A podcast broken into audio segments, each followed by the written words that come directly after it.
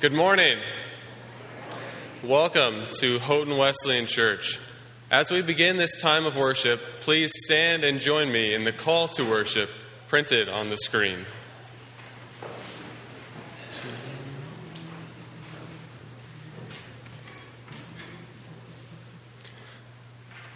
Let us sing of the Lord's great love forever.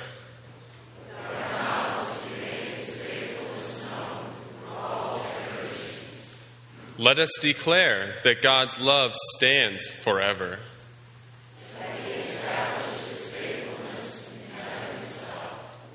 Righteousness and justice are the foundation of his throne. Love and faithfulness go before him.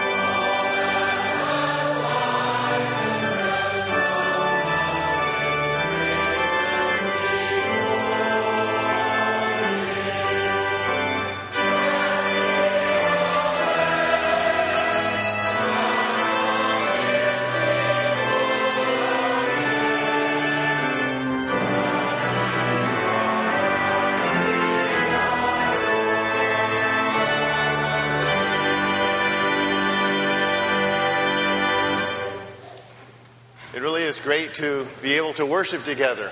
And uh, it's a great day. It's cool. I like the cool weather. Some of you are shivering perhaps, but that's okay. Uh, we're in the house of the Lord, and He will warm our hearts. Before you take a seat, take a chance just to greet somebody, welcome them if it's a new face. If it's not, give them a hug perhaps.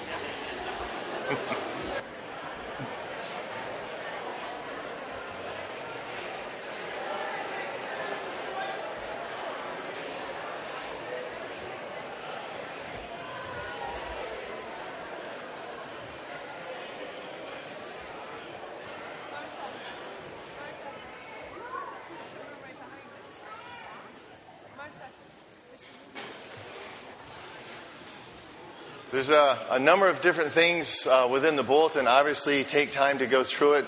um, and to see for yourself some of the things. But one of those real important issues is next week uh, we finish up with the, the summer Sabbath time. Now, take note, yes, 9.40 and 11 o'clock, not 8 and then 11 o'clock or the different times. We're going at 9.40 next week. So the first service next week is at 9.40 contemporary, and then 11 o'clock would be the uh, traditional service time as well. So keep that in mind. And then next Sunday evening, the youth are going to be sharing about Love Buffalo at 6 o'clock here at the service as well. So keep those uh, important things uh, in your mind and continue on in the registration or signing up for the, the picture directory. We'd love to have everybody get involved within that. There's different ways you can sign up, whether it's online or here in the foyer. Um, that's very important to us as a church as we try to uh, get a good face. It helps us see people and uh, put names and, and, faces together. Helps me a ton. Um, I see better than I think sometimes, perhaps, and it helps me to be able to put names and faces together. Um, you've probably noticed an announcement that's been going on through a while now about uh, the process of wheelchair ramp we were trying to put together, and we still want to do that. But notice the update on the back side there, and just take a note of that. Um, there's some extra help needed in the process of trying to help that come together. And if that's something you know about how that can come together and happen, please uh, contact and, and, let us know in that process as well. Um, there are, uh, again, a number of prayer requests and uh, things that are going on within our church. And we are very glad that you are here. And we pray that as we worship together today, you'll be drawn to Christ. And He, as He is lifted up, He will draw you unto Himself. We're going to read together the prayer of confession at this time. Let us read together. Merciful God, we confess that we have not loved you with our whole heart. We have failed to be an obedient church. We have done your will. We have broken your law. We have rebelled against your love. We have not loved our neighbors and we refuse to hear the cry of the needy. Forgive us, we pray. Fill our hearts with a desire to be your instruments for setting captives free, for healing the brokenhearted, and for loving the whole world. Free us for joyful obedience through Jesus Christ our Lord. Amen. As we continue in worship, please stand and we'll sing together God's praises.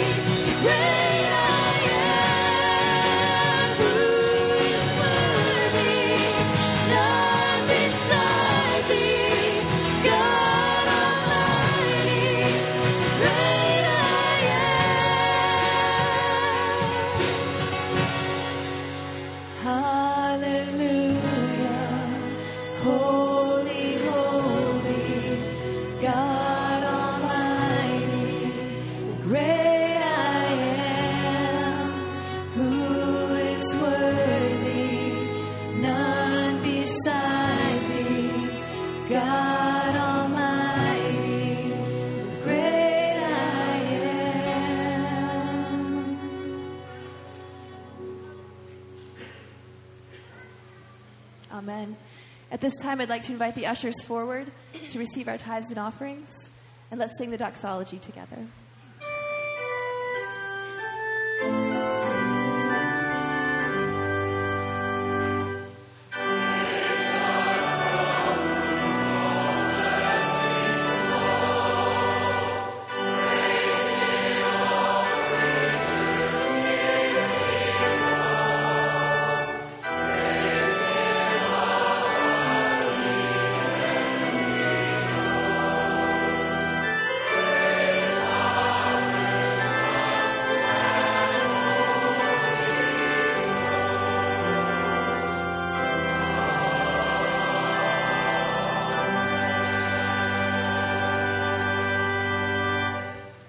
be seated.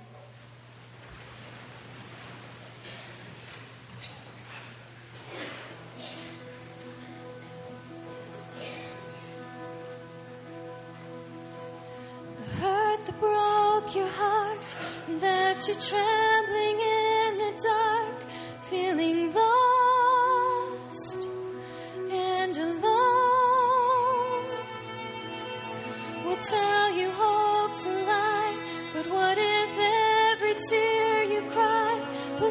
The ground where joy will grow? And nothing is wasted, nothing is wasted in the hands of our Redeemer. Nothing is wasted. It's from the deepest wounds that beauty finds a place to bloom, and you will see before the end. That every broken piece is gathered in the heart of Jesus, and what's lost will be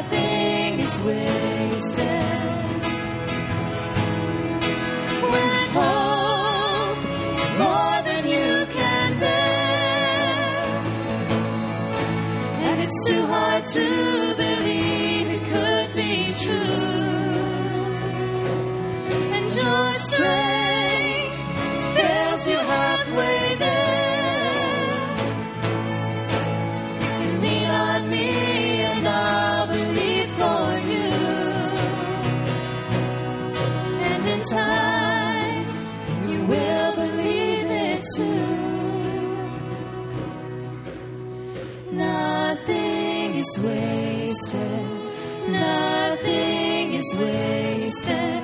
Sometimes we are waiting in the sorrow we have tasted. The joy will replace it. Nothing is wasted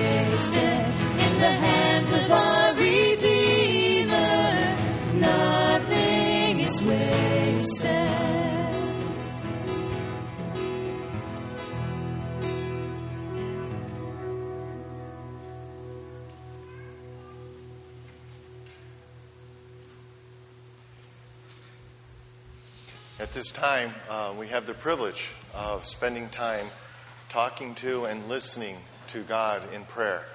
And um, we have a, the altar up here. And if this is a place you'd love to gather, just come up and kneel and spend time here. We'd encourage you to do that. It's open. And uh, if you want to just stay in your seats, maybe you want to stand and just raise your hands and, and talk and listen to God. However is comfortable for you, please feel free to do that. And I'll lead us in prayer and I'll give us opportunity. I'll just be silent for a while in our prayer time that you may listen and or talk of needs that you have that are in your heart. But let's just spend these next few moments listening and talking to our Lord and Savior, Jesus Christ.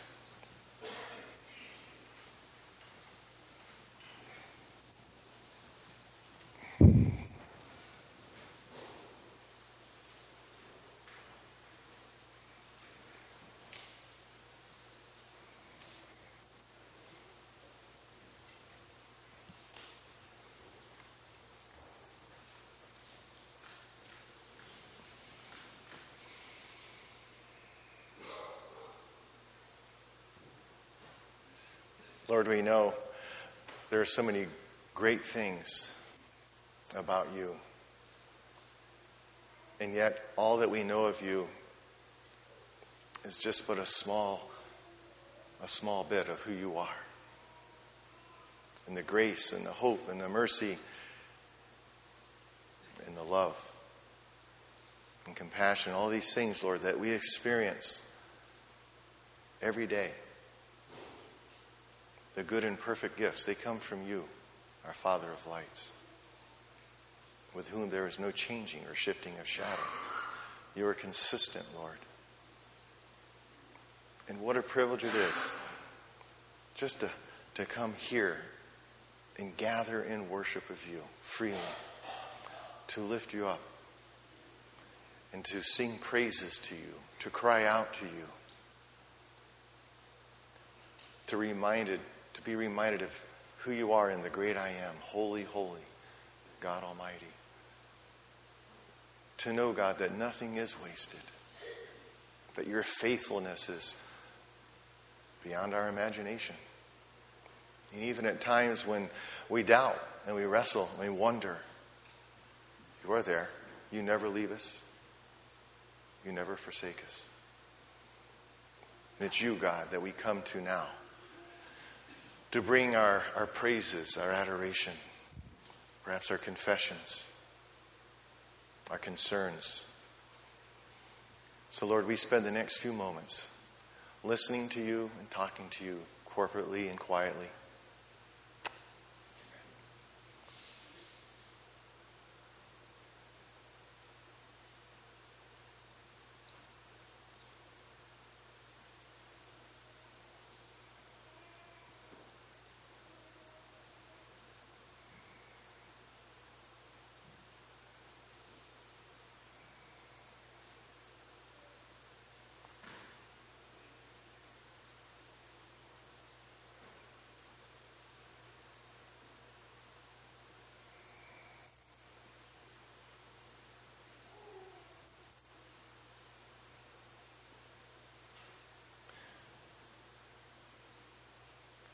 Lord, within our, our congregation here and beyond, those who are visiting and, and those, uh, Lord, who are extended family members here and there, there are so many needs. And so, God, we, we lay these before you. And we pray, God, that you would touch those who are just physically wrestling. And perhaps because of their physical needs, emotional and spiritual stress, Lord, has entered in. And we ask, God, that you would touch. You would, through your Holy Spirit, would flow through their body, mind, and soul. And may they experience you, God. And may they be drawn and encouraged and lifted up. And Lord, even when they can't, and the pain and the suffering is beyond their own ability, may you intercede and step in and support them and reach out your hand like you did to Peter as he sank in the water. Lord, you lifted and you saved. God, may you do likewise to those who have just these kinds of needs within our own community. We thank you for Wes and Cindy, Lord. And We pray that as they have one more week of rest, we pray that you will bless them, encourage them, and fill them anew uh, for the ministry that you've called them to here. Protect them and keep them, and may uh, they enjoy fellowship with one another, but likewise, Lord, with the time with you as uh, they're about. We thank you for the many who serve this church in the different capacities. And Lord, within our community and beyond, there are just many other needs as well. And we are grateful that you are a great God and the great King above all gods. And you are aware of all these needs, whether here locally and around the county and the state and across the oceans to the far stretches, Lord. We know that you are fully aware of all these needs. And we are grateful that we can leave these before you, even things that we don't know about. We commit to you. We think of the government. And Lord, there's just even recently in the last day or so, there's been a lot of concerns of uh, possible attacks here or there, and, and different embassies and consulates have been closed. And God, we thank you that we can trust you, and even in these difficult times as well. And so we pray for our government, Lord, as they strive to maintain safety and freedom for our people as well as for those around the world, that you would grant wisdom. And many will lean and turn to you for wisdom within our government, and others won't. And so, God, we, we just pray that you would be God and you would do whatever it is within your capacities, which are there's no holding back there, God. Nothing is beyond you. And we just bring our desires to you in, in, in thought of that, Lord, that you would accomplish your great and mighty will through the nations. We look forward to the day of your return. And we know, God, that all things work together for your glory and honor. That especially for those who love you, Lord, that as they resign and, and rest in you, and in spite of the, the things that go on around us and the chaos, there is peace, perfect peace, a peace that is beyond comprehension and understanding. And God, it is because of you that we can experience that peace in a hurting world. So great are you. So faithful are you. So we thank you, God, for this time. And we pray uh, together now in closing the Lord's Prayer. Our Father, who art in heaven, hallowed be thy name. Thy kingdom come, thy will be done, in earth as is in heaven. Give us this day our daily bread, and forgive us our debts, as we forgive our debtors. And lead us not into temptation, but deliver us from evil. For thine is the kingdom, and the power, and the glory forever. Amen.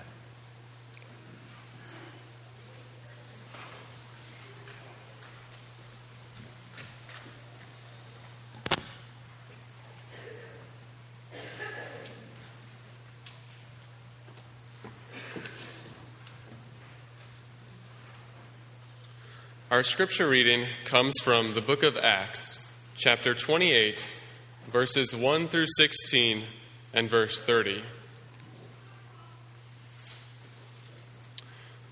We pick up in the middle of Paul's voyage to Rome.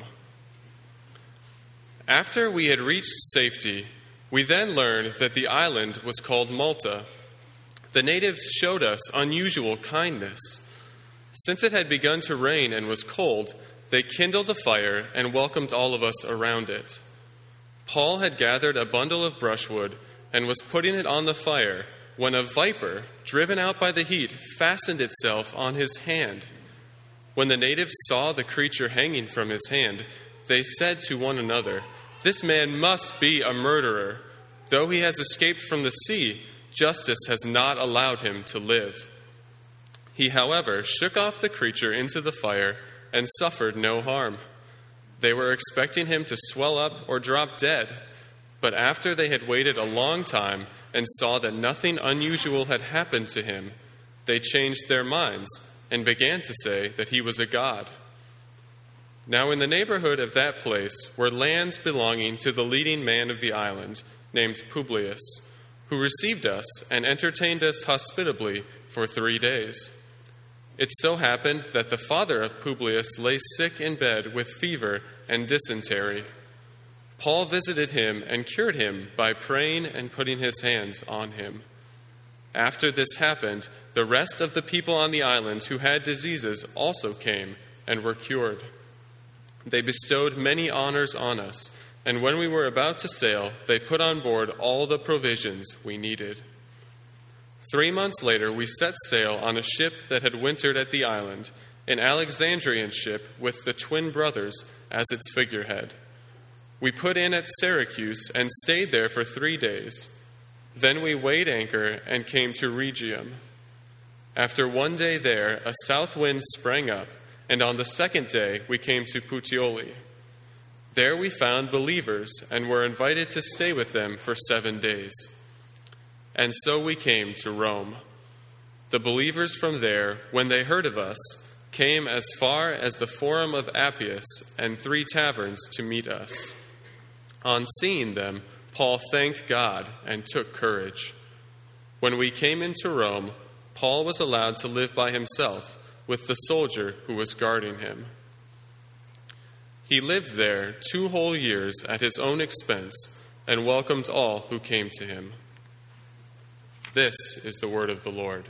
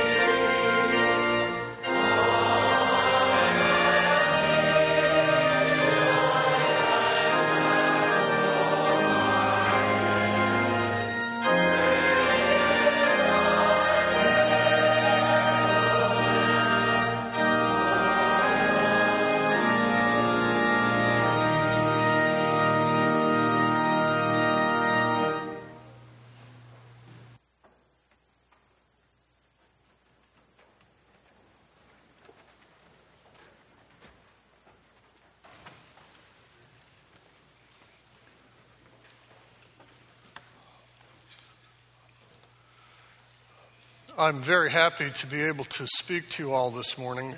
Uh, I'm going into my ninth year of teaching at Houghton, and this is the first time that I've preached at the college church. If you don't like what I have to say, you may see me again in 2022. Um,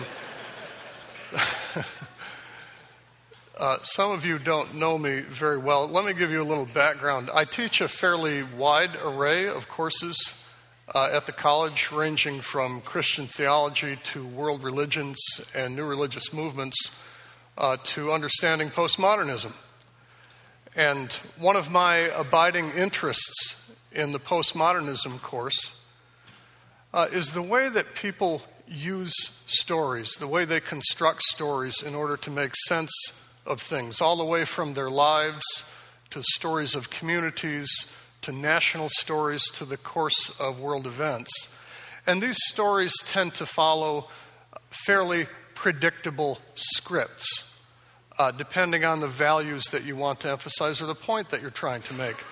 Um, Christians do this no less than anyone else because we believe that our stories, our scripts, if you will, are enveloped by a much larger story of God's plan to redeem the world.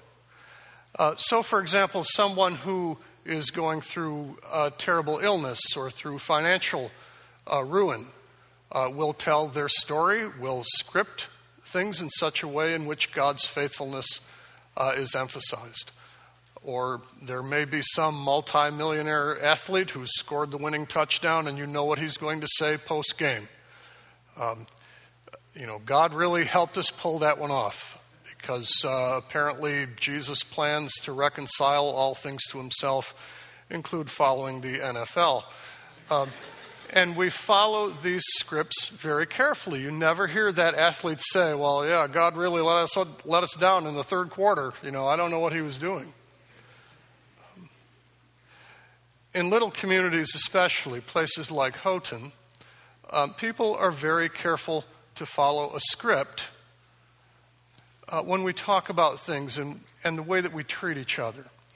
Uh, because, for example, if I blow up at someone for driving like an idiot on Highway 19, and you know you're out there, um, I'm probably going to have to face you in the hallway up the hill, and then I'm in the no eye contact zone, right? Um, so, in our day to day interactions, it's best to keep to a fairly conventional script. It's better than creating a crater in the community. Um, because that's when the gossip machine shifts into high gear. Did you hear what John Kay said? To, and he's a theology professor, you know. Yeah. Um, and when we talk about larger stories, uh, we tend to follow a script in such a way that ennobles the story. So when we talk about the story of America, and westward expansion. We tend to wrap that in a sense of America's destiny for the world. Or when we talk about the course of Western progress, we script that in a way that we talk about the prosperity and the freedom that that sort of thing brings. Sometimes this way of doing things is okay, but the problem is when following the script on account of the way you think the story needs to go prevents you from being real with people or just telling the truth about things.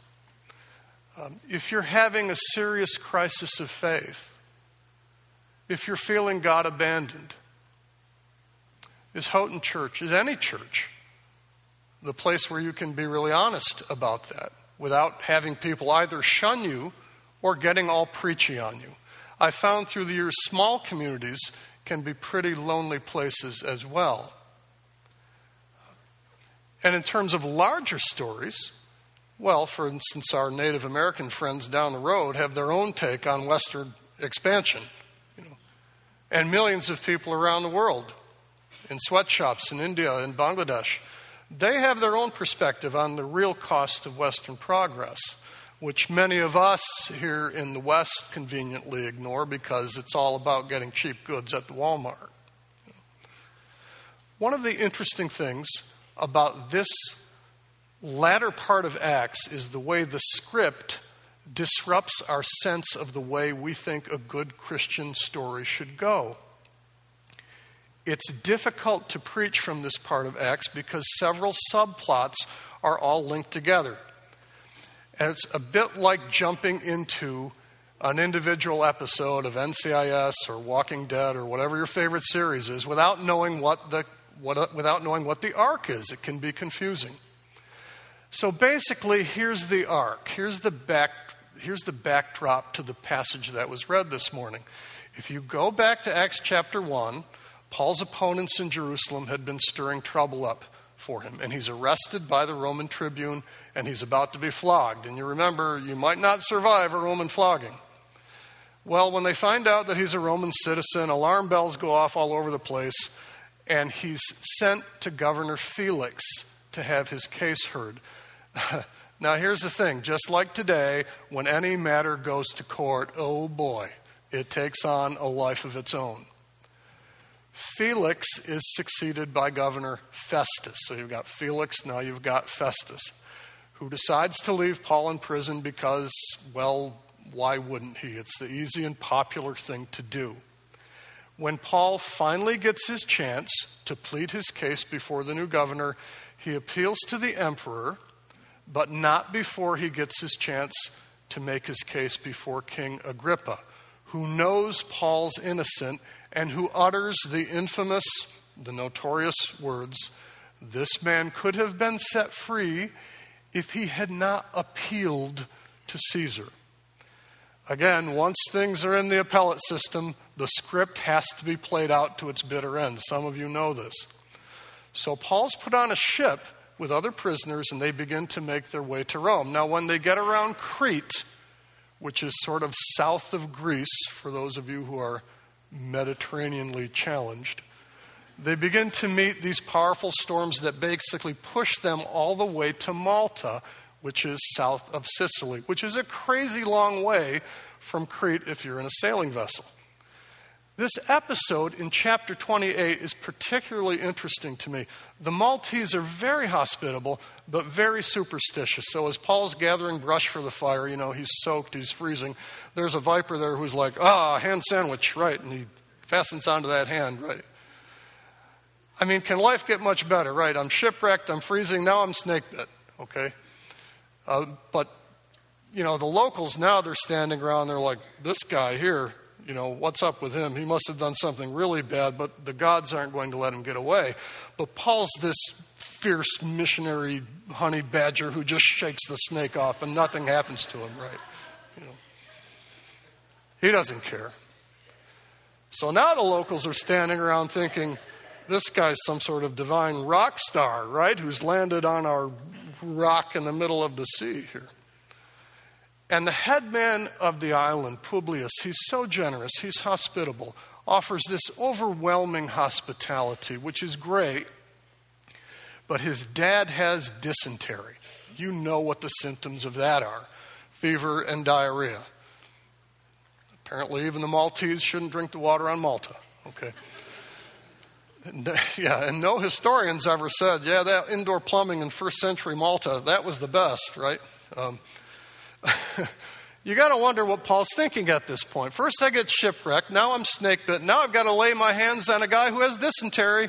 You know, hashtag having a blast in Malta, right? You know.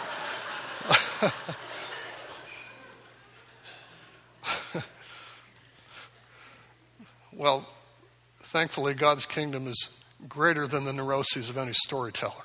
Okay.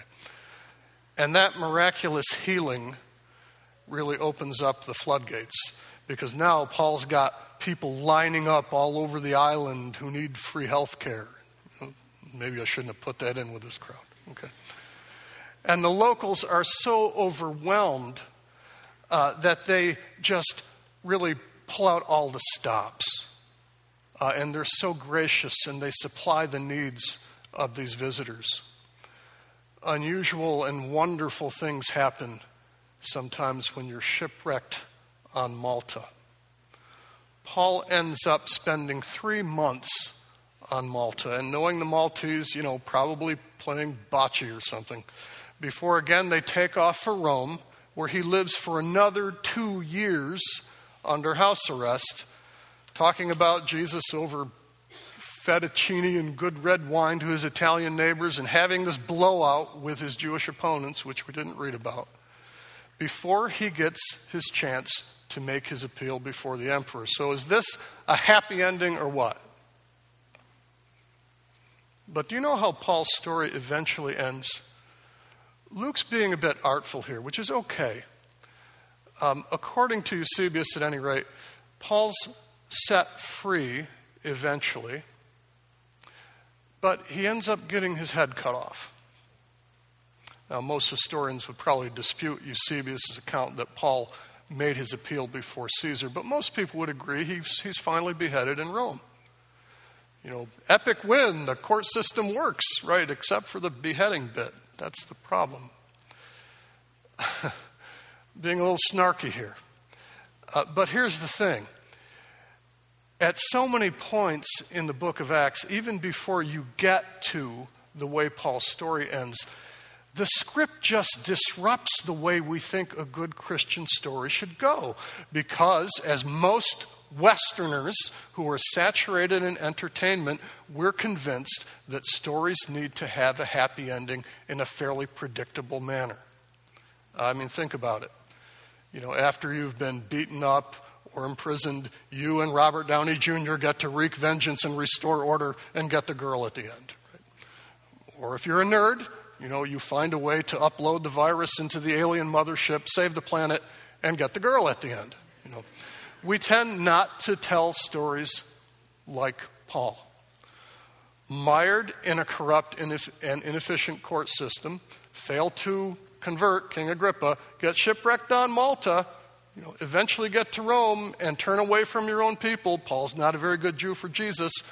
Get set free and finally get your head cut off. Sounds like a European art house film to me, you know. It's a strange script. Uh, it's not the way many people in the modern West think a good Christian story should go. It's not the way we would have written it. Um, Paul doesn't even get the girl at the end. Lots of people think Paul had trouble with women. That's for another message. Uh, but, but many Christians including some very popular writers, very popular TV preachers. And I follow lots of these people because I'm fascinated by theological train wrecks. Uh, think that a life of faithfulness should be marked by this steady stream of successes and what they call the favor of God. You seal the deal, you advance your career, you raise perfect kids. You enjoy good health your whole life. You retire in Del Boca Vista, right? There's not a lot of room for shipwrecks in Malta and getting your head cut off. We all want the happy ending. the thing is, the way this story runs in Acts is a kind of pattern that you see repeated over and over again in the biblical narrative. God says to Israel, Hey, you're my chosen people. Great. How does slavery and subjugation and diaspora sound? Good, huh? You know, God says to Jesus, You're my beloved Son in whom I'm well pleased. How does torture and rejection and death sound? Pretty good, huh?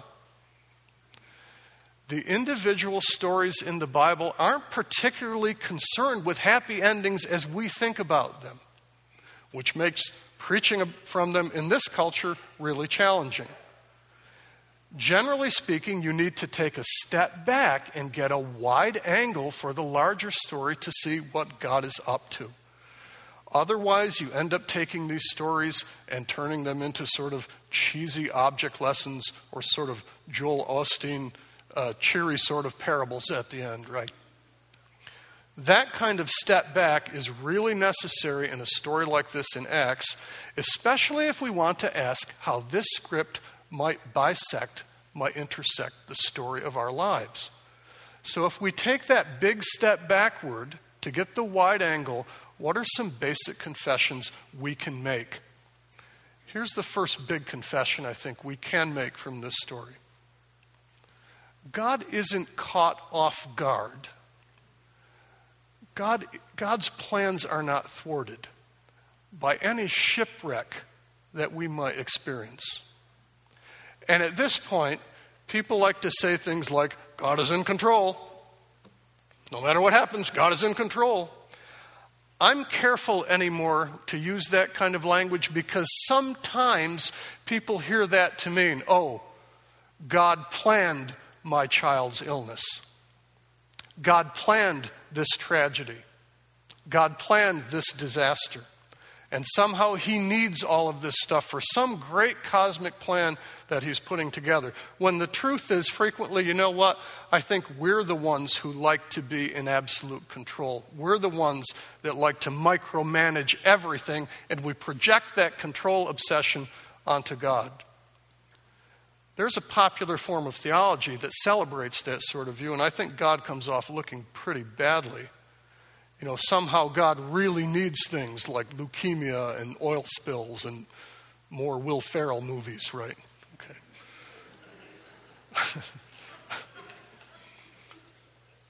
Arminian theologians have always said there's a whole lot of stuff within God's permissive will that happens before the kingdom arrives in its fullness. And whatever trouble that position might get you into, it's a lot better than attributing evil to God or saying God ordains certain things, therefore they, they can't be evil. Any theology that can't distinguish between the work of God and the work of the devil is pretty bad theology, if you ask me. More practically, though, sometimes this control obsession that we have keeps us from being really honest with ourselves and others when we're working through a situation. I mean, maybe you were rushing to the ER or you're standing to the gravesite you know, or you're just thinking about the countless millions that have died due to war or pestilence and famine, and you're thinking, good thing God is in control because really bad things might happen if He wasn't. The life of faith is hard, folks. Sometimes it really does seem like things are spinning out of control.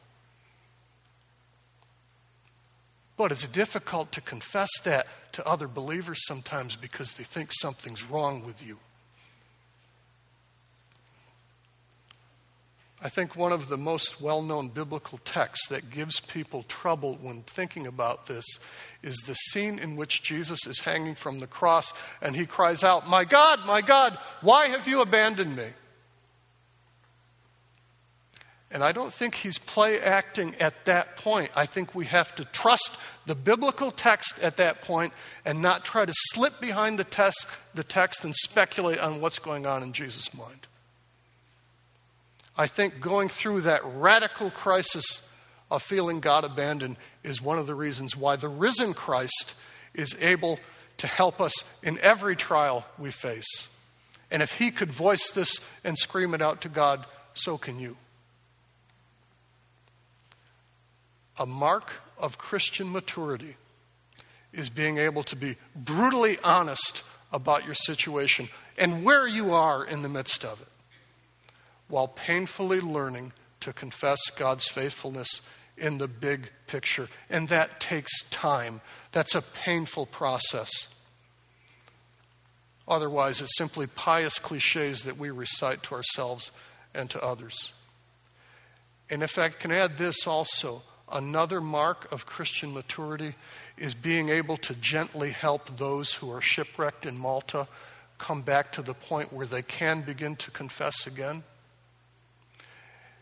And it's a real gift to be able to do that sometimes without words.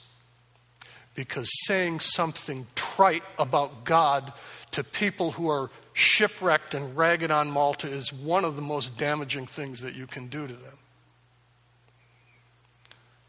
And maybe you're thinking, well, that's all great for God. His plans aren't thrown off course. But what about me? I mean, he has these crazy, mad, divine skills. But what about me? How does that help me?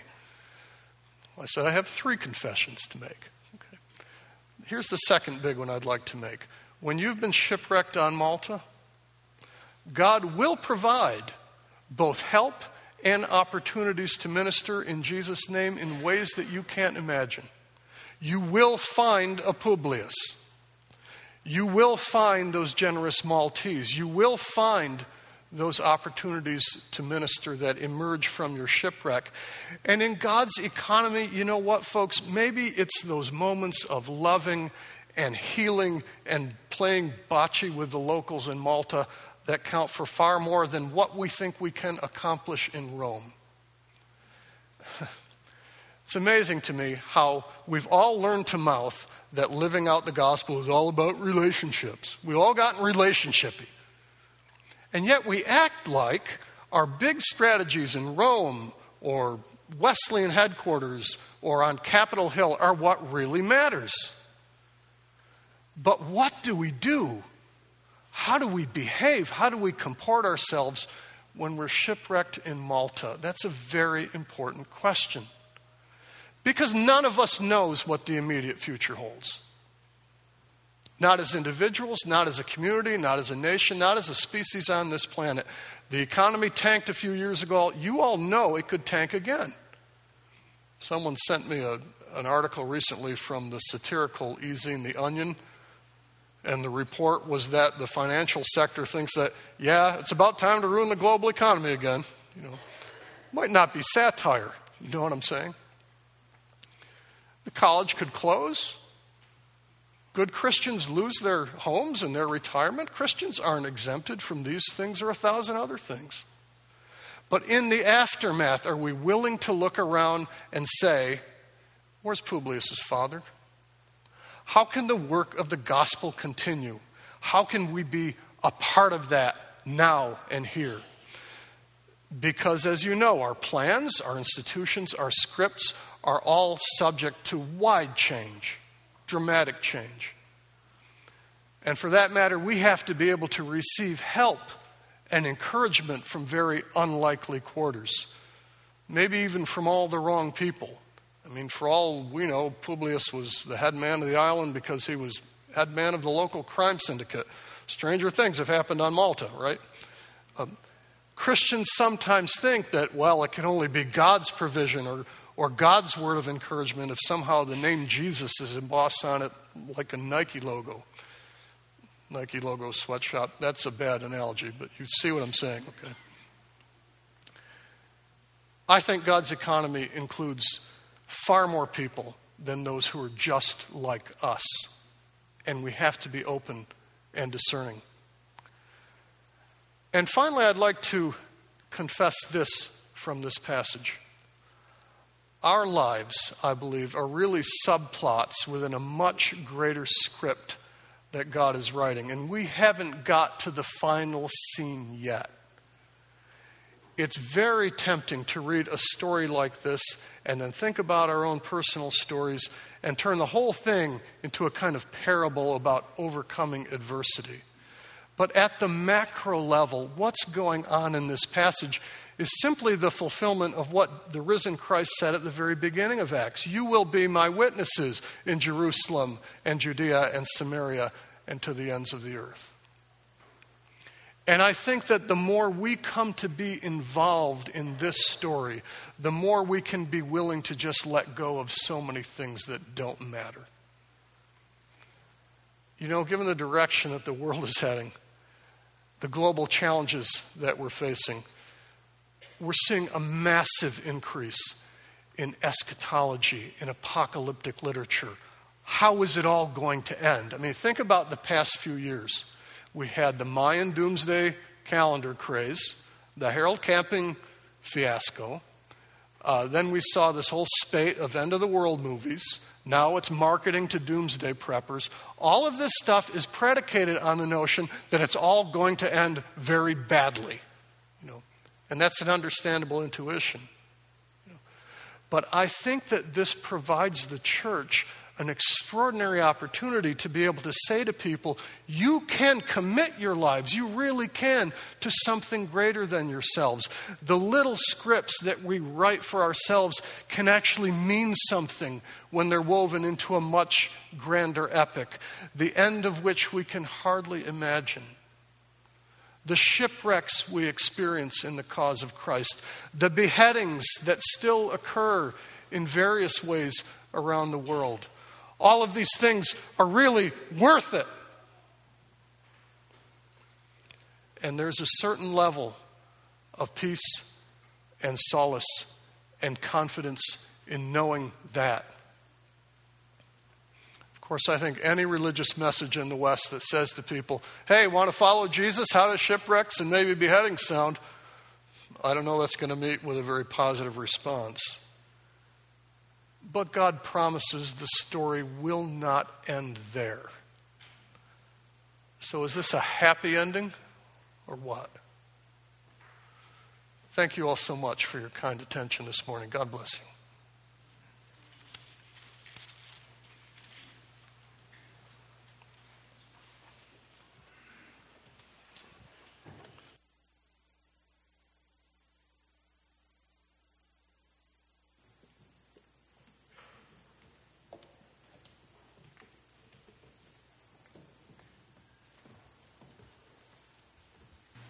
Please stand and join us as we sing together.